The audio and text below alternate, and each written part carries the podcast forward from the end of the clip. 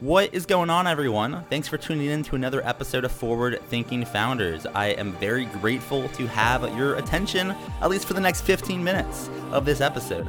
Forward Thinking Founders is a podcast where I interview pre seed and seed stage founders about their products, what they want to build into the world, and why. We dive into how they spend their time, what's their vision, what's the origin stories, all these things, so you can learn all about what's coming tomorrow. Because these companies haven't hit critical scale yet, most of them haven't hit product market fit. These are just early stage companies, and the big question is what can this be? And in this podcast, we bring that out. So, with that, I really hope you enjoy your time listening to today's episode. And I've already done 200 plus, so if you like this one, listen to some of the other ones, like with Imad Akhund, Austin Allred, Leah Culver. We have great interviews, so check it out. Enjoy the repository. And for now, let's get into today's episode. Here we go. All right. How's it going, everyone? Welcome to another episode of Forward Thinking Founders. We talk to founders about their companies, their visions for the future, and how the two collide. Today, I'm very excited to be talking to Alex Kwon, who's the co-founder of Pearl. Welcome to the show. How's it going?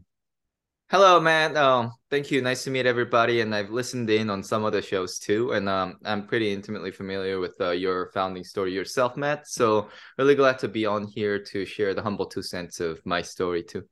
Yeah, excited to learn more. I appreciate you saying that. We all we all have a story, and on here on Forward Thinking Founders, we try to like in the shortest amount of time get the most amount of juice we can out of someone else's story. So I think to kind of start that off, we'd love mm-hmm. to hear. You know, tell us more about Pearl. What are you working on? So Pearl, we're starting in short term as a social bookmarking product, which a lot of people today liken it to uh, the Delicious, the social bookmarking product from almost a decade ago. Um, but our long long run vision really is to, which is a delusion at this point. We're working hard to turn into vision. Uh, is to build a new internet, the internet that is not full of noise and SEO ridden hacks, more of um, a very organic vetted content from your trusted sources and people you respect so we're we're in long run really trying to build a new internet from which people can exchange opinions and whatnot more fluidly so walk us through today a little bit about how Pearl works. Like every so often I see in the wild on Twitter, you yeah. putting some stuff out there, you know, help, help us understand like how does it work today and how can someone use it? Right. So we are going Farcaster first, as in like um we started we actually to tell you a little bit of story of the company starting. Um I met Peter through Farcaster. Farcaster is a Web3 Twitter pro- Twitter like protocol uh, that Dan Romero is building, and I I met my co-founder there, and we started thinking around building a product on top of an existing distribution graph as in we're we're a second time third time founder so we are very very sensitive about how, how can this thing take off like how can this be distributed so we've already seen many apps try this approach on twitter where they mention an account and something bot follows up with content and link to actually push them off to another site and whatnot. So that's how exactly Pearl works today.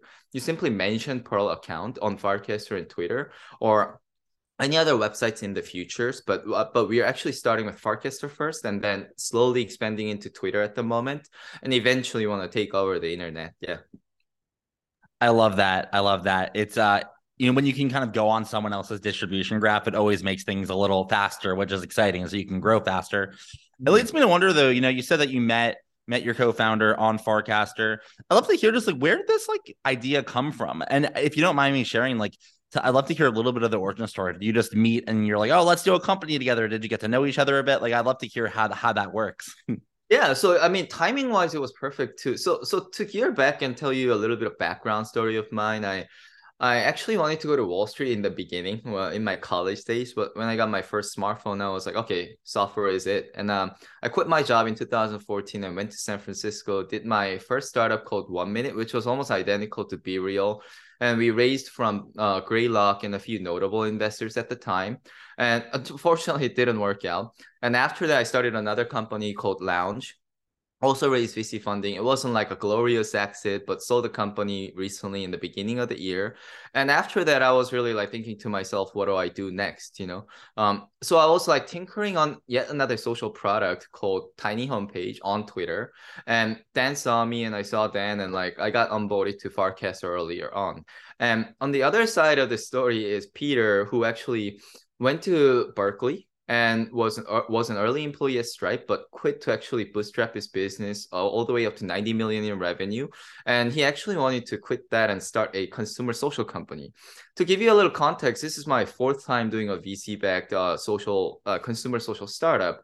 So he was looking for someone like me, and I was looking for someone like him. And when we met, we were both Korean immigrants and both moved from Bay Area, and we just started hang- hanging out and working next to each other in the beginning. And then it slowly grew to be like, why are you starting your company and me my company when we can join forces as one? And we were like, okay, let's go. And August was that time, and we just raised around um, pre-product and almost like immediately as we started the company. So now we're uh, back to building like heads down. So that's how the company got started. Yeah.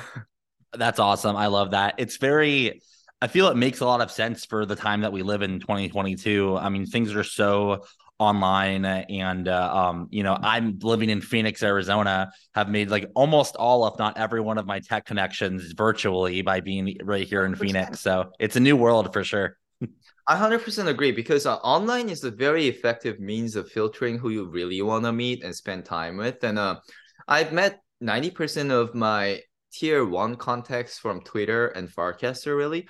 And Farcaster, including Dan, who invested in our company, um, about 50% of our cap table came through indirect or direct connections we made from Farcaster. So online is really like the front line and frontier of how I go about like getting something started, really. So I love that. Yeah, I couldn't agree more. So I guess you told us a little bit about the background how you guys met, where, where you are now. But I'd love to hear in, you know, 5, 10, 15 years, what do you see as the as the big vision here? And, you know, in a decade or two, what does Pearl look like and how does it affect the world? Right. So these days, my favorite analogy of Pearl to its mature version is like GitHub. Um, so on GitHub, code is the structured and very pragmatic way of expressing our thoughts as a product, right? Or some sort of a system. Um, and others can view that and fork it, modify it, twist it to their own taste. And then that's how ideas spread and the world gets bigger because ideas can like always build on each other, right? So going back to ideas, not everybody can code, but everybody has an idea, right? Idea, thoughts, and information that they can collect into stories almost as if it was like a source code, right?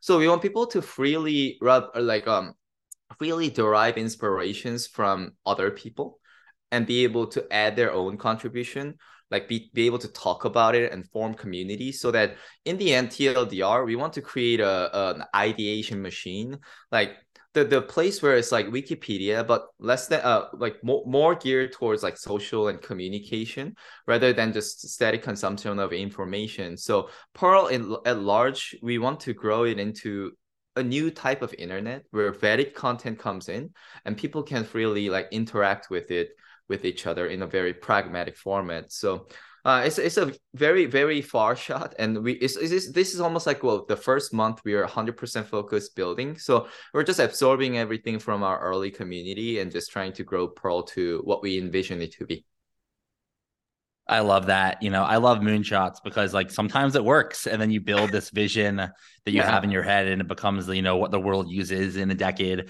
But in order to make that happen though, you'll need some help, right? Like it takes a right. village to make a startup work and scale. So my question for you is how can the forward thinking founders community help? Are you hiring, looking for, you know, funding, looking for users, partnerships? You know, how, how can we assist here at Forward Thinking Founders? Well, I think at the moment, since we are done fundraising too, I'm I'm but on the side, I have something called TLDR intros, which is my side hobby of um, paying it forward to the founders and investor community. As in, I have a list of about 140 investors I've met, like either on Zoom or in person, and have vetted. And um, on the other side of the equation, I have a lot of founder friends who are raising or need to raise in the future. So TLDR intro at the moment is a mailing list where I intro like as as if you're doing warm intros to an investor at the founder's request, but I, I turned that into a mailing list and then it converts actually really well. So Nico from General General Catalyst, for example, has invested several times through the intros, and other investors are really like appreciating the the the weeklies, right? And what I want to actually encourage other founders to do is to almost just like copy me, because like founders when they're raising waste so much time trying to vet like the meetings, right? But the meetings should be just coming organically through other founders who think there is a fit. So if hypothetically every founder was doing what I'm doing with TLDR intros, I think a lot of first time founders especially will have a much better shot at getting something funded so that it can have legs to as you mentioned inch towards a moonshot eventually but nobody can actually just live on no money right? So um, i'm interested in helping and chipping into the ecosystem in a way that i can while first while pursuing my full-time founder role. Yeah Oh, I love that. That that you know, I love especially love the idea of having people like copy the model and do it because like we need so many yeah. more people supporting founders, helping them for you know get transparent you know answers of how this whole industry works. So I'm fully supportive of that. I'm curious yeah. if someone wanted to learn more about that. Um, mm-hmm. or Pearl, where can they find you online? Do you have a website? Do you have a mm-hmm. social media handle or an email address? Where can they find find you on the internet? Um, I, I, so I go by Alex Young, as in young old, Alex Young Kwon, and unfortunately the last name is the same as Do Kwon, K W O N. Totally unrelated. So Alex Young Kwon on Twitter is where you can find me the most. I'm there almost like every hour, because uh, I'm I'm pearling a lot of content for Pearl too. So yeah, that's the fastest fastest way to reach me, and I check my DMs pretty often. So and I can I can confirm, you know, we, we we're connected on Twitter, and I I see it in the wild pretty often. Right. No, there's there's uh, Alex uh, Pearl in another another tweet, so he is right. dog fooding his own food, which is awesome. Right. Well, I appreciate you coming onto the podcast and sharing uh-huh. what you're doing um, with your full time thing at Pearl and your part time thing with TLDR intros. And I just appreciate everything you do for the ecosystem. Thanks again for coming onto the podcast. I really appreciate Likewise. it. Likewise. Thank you so much and uh, see you around. Absolutely.